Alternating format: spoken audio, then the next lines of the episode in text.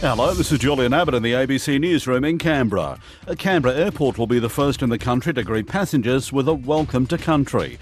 Alexandra Alvaro reports. An audio welcome to country message will play as visitors enter the international terminal at the Canberra Airport. It will be played in Ngunnawal, the local Indigenous language. Yuma, Yumalundi, Yangu Gulian, Nalawiri, Nanawal, Dara. Followed by an English translation. Hello and welcome. Today, we are all on Ngunnawal country. The recording was produced with the help of a linguist and members of the ACT Elders Council. The initiative coincides with the International Year of Indigenous Languages. One of Australia's most secretive intelligence agencies has announced it'll open up about its history for a special book marking 75 years in operation. Georgia Hitch reports. The Australian Signals Directorate is the body responsible for signals intelligence, cyber warfare, and information security but now it's allowing access to some of the secrets it holds.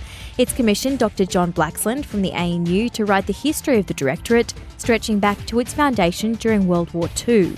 ASD Director General Mike Burgess says the project is about transparency. Australian people understand what we do and understand that we always operate within the spirit and the letter of the law. The book will be published in 2022 to coincide with the Directorate's 75th anniversary. An engineer who supervised the construction of Commonwealth Avenue Bridge in Canberra says he can't believe a demolition of this structure has been floated.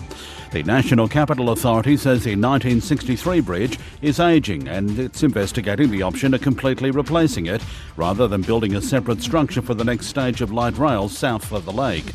Graham Kelleher says the structure is designed to last 100 years, and demolishing it would cut traffic for a long time. Apart from the waste of excellent bridges, it would mean that that transport corridor from north to south Canberra would be out of service for at least a year and probably a year and a half. You can imagine what that would do to Canberra. Canberra cyclist Michael Matthews has finished second in the 215 kilometre third stage in the Tour de France. Been uh, sixth, fourth yesterday, and second today, so Ah, if all things go well, tomorrow should be a good day.